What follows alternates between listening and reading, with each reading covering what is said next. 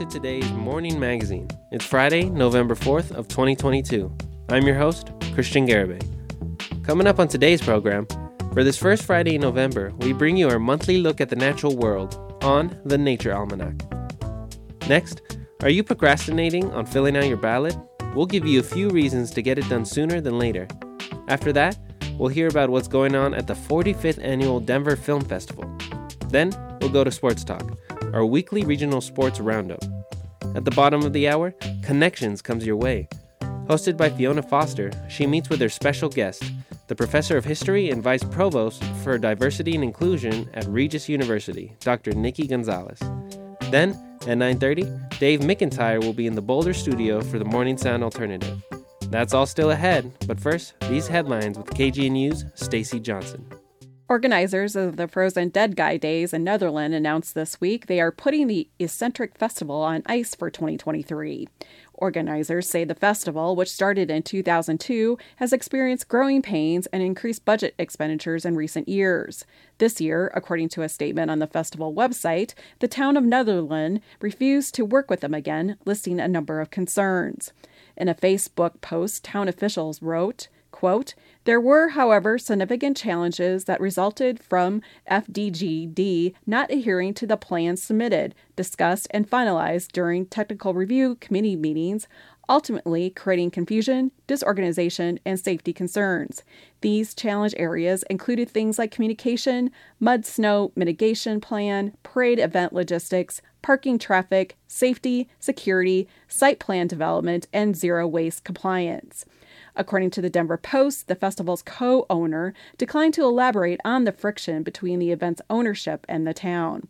The annual March Festival celebrates Norwegian native Bredo Morstoel, who died in 1989 and whose family moved his body from Norway and cryogenically froze it under dry ice in a Nederland Tuff Shed. Festival events include a polar plunge, coffin races, and ice sculpting. According to organizers, the 2022 festival drew about 20,000 people. Organizers say they will continue to sell merchandise and keep the community informed until a plan is in place for the 2024 festival. Governor Jared Polis is on the road in Colorado's high country this week, hoping to show voters what he's done for Western Colorado ahead of the midterm election next week. For Rocky Mountain Community Radio, Aspen Public Radio's Caroline Llanes has more. Polis says he's the candidate who's going to go to bat for Colorado on issues like water rights, especially when it comes time to renegotiate the Colorado River Compact. He says he doesn't want to pit one part of Colorado against another and opposes trans mountain diversions that move water from the western slope to the Front Range which means that we need to do better around conservation, both in the urban and suburban interface. And that includes when you have more affordable housing, it's also often more water efficient. Uh, and we need to make sure we can expand best practices in ag that can reduce water usage and improve profits for our farmers and ranchers. His opponent, Republican Heidi Ganahl, has emphasized water storage and increasing reservoir capacity in her proposed policies. For Rocky Mountain Community Radio, I'm Caroline Llanes. A 48 year old free solo climber experienced injuries after falling roughly more than 80 feet from the second Flatiron on Tuesday afternoon. Two climbers who were nearby were able to reach the injured climber and call 911 for help and direct rescuers to the scene. Upon rescue, the man responded to questions but was unable to move his body. Rescuers were able to load the man in a full body vacuum splint and lower him further down the second Flatiron to ambulance crews. Boulder County is joining several other Colorado counties in a lawsuit to stop the creation of a train track that would transport crude oil between Utah's Uintah County and Colorado. KGNU's Jack Armstrong has more. The coalition of communities involved in an effort to stop the train say it would heighten wildfire sensitivity and cause significant environmental damage. The 88 mile Uinta Basin Railroad would begin at the Uinta oil fields and travel through Colorado along I 70. The 110 car train could carry anywhere from 65,000 to 350,000 barrels of crude oil a day through Colorado. The coalition is stressing the public safety impacts as an adjacent train line could pose a threat to Boulder County. Spokesman Gloria Handyside testified, We are concerned about the environmental and public safety impacts of numerous trains transporting crude oil through the county and neighboring communities. Furthermore, Counties alongside I 70 have a vested interest in trying to halt the train as the train serves as a tremendous threat to their community. For KGNU, I'm Jack Armstrong. The Fort Collins City Council unanimously approved making the Income Qualified Assistance Program permanent Tuesday night.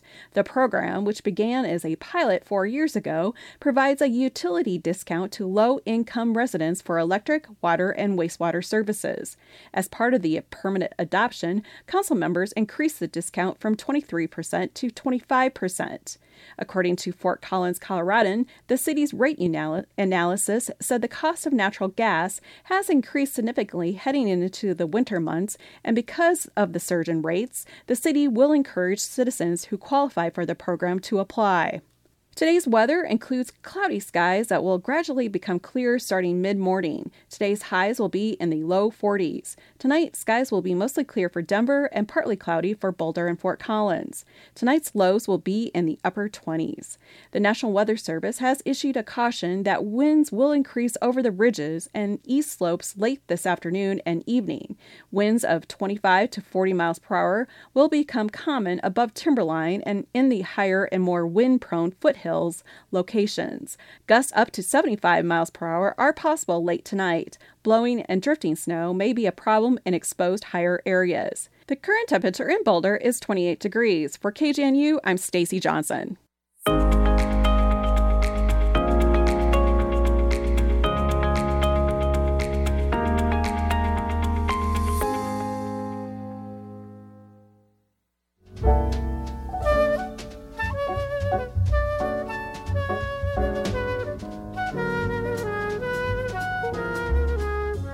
It's November. What's happening in the natural world? Here are Boulder naturalists Ruth Carol Cushman and Scott Sievers. Wow, that was a bunch of robins. 40 robins. that one flew by so close I thought it was going to brush my cheek with its wings. We're standing on a bridge over Boulder Creek and I think winter finally has decided to come to Boulder, but we still have a little bit of color around. The cottonwoods still have some old gold color in the willows, and they're reflected in the waters of Boulder Creek. So it's a very pretty morning, and we're hoping to see fall birds. So far, our tally has been one Townsend solitaire and a large flock of robins. The robins are keying in on juniper berries and choke cherries and even unusual things like poison ivy berries. Oh, that is wonderful. Uh, uh, I'm so excited I can't say the name. I want to say ouzel, but the correct name is actually dipper. Just flew in and it's dipping up and down in the water right below the bridge, looking for little bug bits in the bottom of the water. And then it hops up on a rock and, and bobs up and down and up and down. And my goodness, it just went underneath the bridge. It just took the current down the stream like a little duck. Oh, oh, what a thrill. the dipper is one of the very few birds that sings in winter, and it's a beautiful, complicated song. The reason they're singing is to defend the length of stream, to secure food resources all winter. And they're eating things like mayfly and caddisfly larvae worms, and small fish. Do they eat the New Zealand mud snail? I bet you they might. We just saw the white crowned sparrow fly down. I like to think of it as a cute little bird wearing a bicycle helmet. Look at all the sparrows just before that little stream crossing. The sparrows really like to feed on the ground and pick up weed and grass seeds, and they'll do this little kicking motion to loosen those seeds from the ground. Here's some juncos in this small shrub just to the right of the willow. Juncos are fun little guys. They're dapper, dressed up in little gray suits with white outer tail feathers. One of the most common birds at bird feeders in the winter. Juncos are sometimes called snowbirds because they're thought to appear just before the snow. Sure enough, the juncos and the white crowns are all winter visitors. This is the first time I've seen them so far this winter. How about you, Scott? Exactly. Mixed birds all hanging out together. they use that as a defense against predators because there's more eyes in a mixed flock. The robins are the supreme sentinels, mm-hmm. but other really good sentinels are chickadees and jays. Ruth Carol Cushman and Scott Sievers are friends and Boulder naturalists.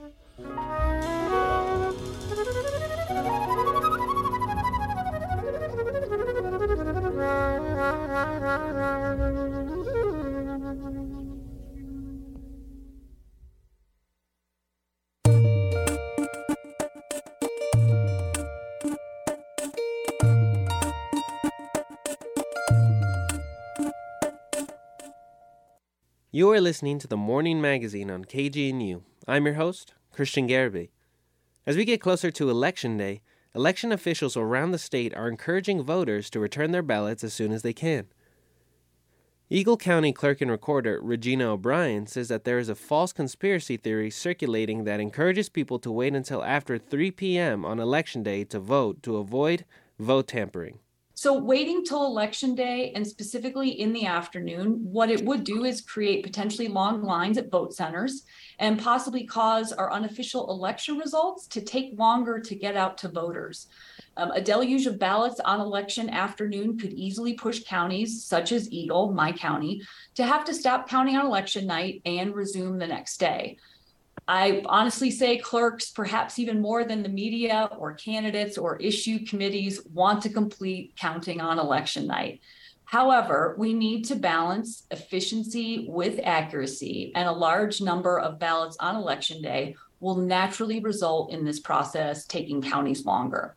Another clerk and recorder who is encouraging early voting when possible is Molly Fitzpatrick in Boulder, who says the earlier votes are in, the sooner results will be posted we like to say, you know, vote early, but most importantly, vote and vote at a time that is most exciting to you. And if that's election day, that's great too. But uh, voting early does help us uh, provide a more complete set of results on election night because we are spreading out that those processing activities over a longer window of time. All ballots must be returned by 7 p.m. on November 8th.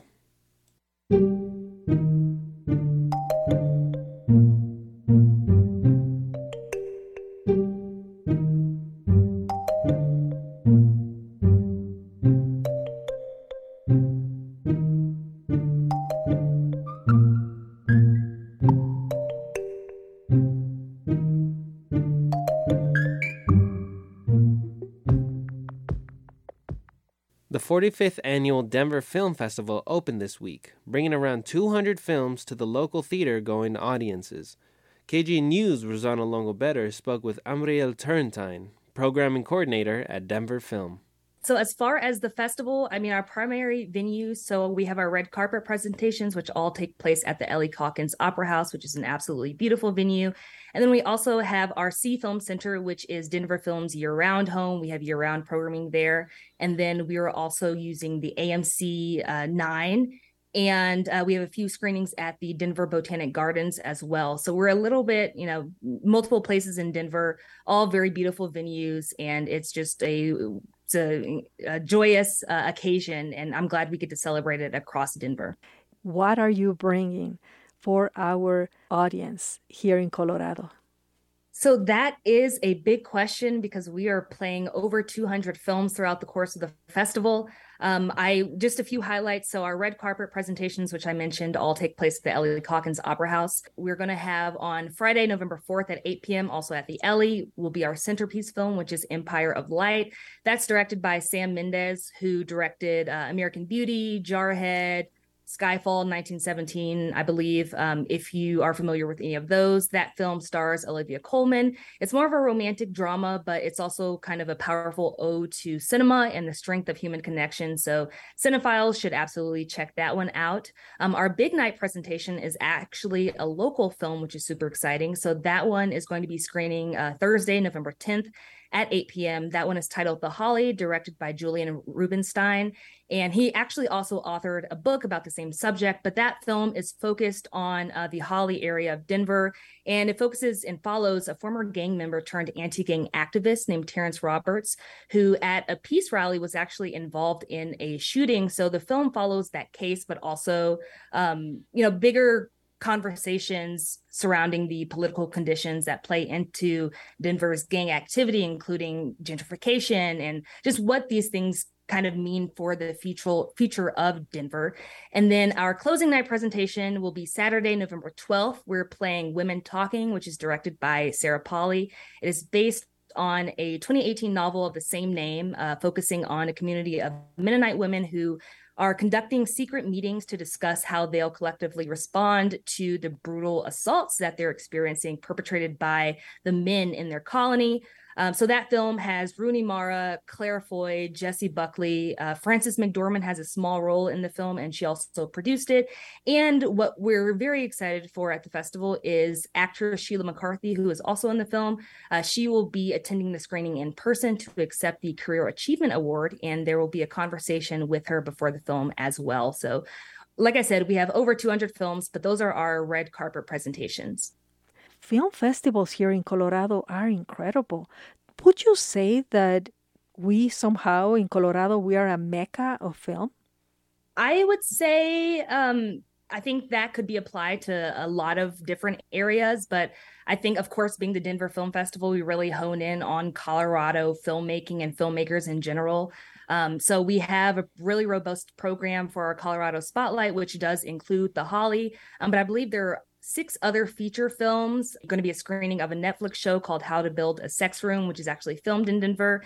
And then we also have one being narrative films and one being documentary films. So we really do like to, um, you know, highlight filmmaking from all around Colorado or even films that may not necessarily be based in Colorado, but have some sort of Denver or general Colorado connection. Um, so, yeah, there's a lot of exciting filmmaking and new cinema storytelling in general coming out of Denver specifically and the state as a whole. And this is something that I'm still learning. I am fairly new to Colorado. I've only been here uh, coming up on a year. So, it's been a true pleasure getting uh, getting immersed in the Denver and Colorado filmmaking scene.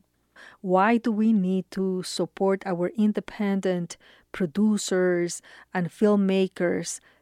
in our current climate um, considering you know technology the barriers of entry i would say are lower for film so for example you know i can pull out my iphone and make a film right now if i wanted to about you know my apartment or whatever i want to talk about um, but i think it, it, can be difficult to actually uh, get the film completed at, in terms of you know funding and financing and just finding a team and all those things. So i think it's important to support filmmaking independent filmmakers specifically um, so they're able to tell those stories because it can be a lot more difficult to do so um, you know if you don't necessarily have studio backing or large names attached.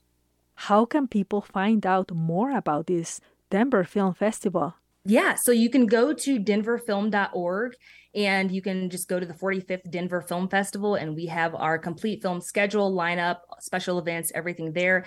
Tickets can also be purchased there, or you can stop by the Sie FilmCenter box office and talk to some of our box office box officers. Um, and yeah, just kind of ask around, meet staff, uh, meet other people, filmmakers, and we have a lot to offer at the festival. So um, yeah, go to denverfilm.org or stop by the Sie, and you will find someone, and uh, they will direct you in the proper direction to get immersed in our festival.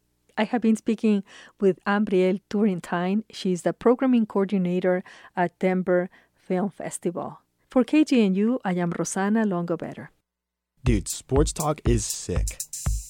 No, like actually, he edited out a lot of coughing. Hello and welcome back to the best sports show on KGNU, Sports Talk with Jimmy. Excuse my voice a little bit, I'm a little under the weather. But today, I wanted everybody to just kind of take a step back. I know life has been hectic, especially right now with elections going on. It's a stressful time, and I just wanted to remind everyone to take a step back and a breather every once in a while. So let's do that.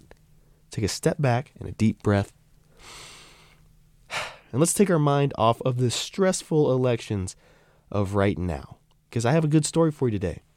I have a nice little heartwarming story about a University of Denver basketball player. Her name is Emma Smith, and when she arrived on campus, she really didn't plan on being a basketball player. Smith was a standout basketball player at Vestavia High School in Alabama, and she was all time leading scorer during her time spent with the team. She was even twice selected to be on the first team All Alabama roster. That means in the entire state, she was among the best out of all Alabama women basketball players. But athletics was not the driving factor in her decision on where she wanted to go to college. Her parents had always pushed for her to go for academics first, and if you get to play athletics, that's just a bonus. So when she applied and got into the University of Denver, she was ready to give up on basketball. But her high school coach wasn't ready for her to give up on basketball. They actually called the University of Denver's head coach, Doshia Woods, and highly recommended that she give Smith a shot on the team. So during spring break, Smith had taken a ski trip up to Colorado. In that time, she spent some time in Denver during the trip, and she got to meet with the coach, the staff, and a few of the players on the team. She would end up getting a call back from them saying that they were going to offer her a spot on the team as a preferred walk on. Now, what that means is she's not going to get a scholarship to go play there, but she will have a spot on the roster. Smith, of course, said yes, the opportunity of playing basketball, a game she loved, at a school she also really enjoyed, was too good of an opportunity to pass up on. And eventually, she ended up being one of the hardest working people on that team, and the coach noticed. So when a few scholarship opportunities popped up, Smith was the first to receive them. Now, a scholarship player on the roster, Smith really wasn't done there still. She earned her way to being a member on the leadership team for the women's basketball team. This is a group of women that have shown consistent leadership both on and off the court. She did this all as just a freshman, and the season hasn't even begun yet. Denver will kick off its season against Air Force on November 7th at the Hamilton Gymnasium in Denver. And that's just about all the time for today. Now back to your regularly scheduled election craziness. You've been listening to Sports Talk with Jimmy here on KGNU. This is George C. with the Phantom Power Collective. KGNU's concert calendar is sponsored by the Mishawaka. More information at themishawaka.com. Brazilian band Os Mutantes plays tonight at the Bluebird Theater. Seeing Stars performs tonight at Bootstrap Brewing, and Thunk performs tomorrow. Also tonight, Mary Lynn Gillespie presents an album release show at the Muse Performance Space. Derek Dames Owl plays at Gold Hill Inn tomorrow. FY5 plays Sunday. Also tomorrow, the Fort Collins Symphony presents Escape to New Realms at the Lincoln Center. Kevin Morby and the Photographs perform tomorrow at the Gothic Theater. Dave Abear performs Sunday at the Mountain Sun Pub. And also Sunday, Chautauqua presents La Pompe with Jeremy Moni. More information is available on the concert calendar at kgnu.org. And that is all the time we have for today's morning magazine. I've been your host, Christian Garibay. Thanks to Stacy Johnson, Jack Armstrong, Alexis Kenyon, Rosanna Longobetter, Maeve Conran, Shelley Schlender, and Jimmy Steerfrost for their contributions to today's program. Stay tuned for Connections. That's coming up just after these news headlines from the BBC.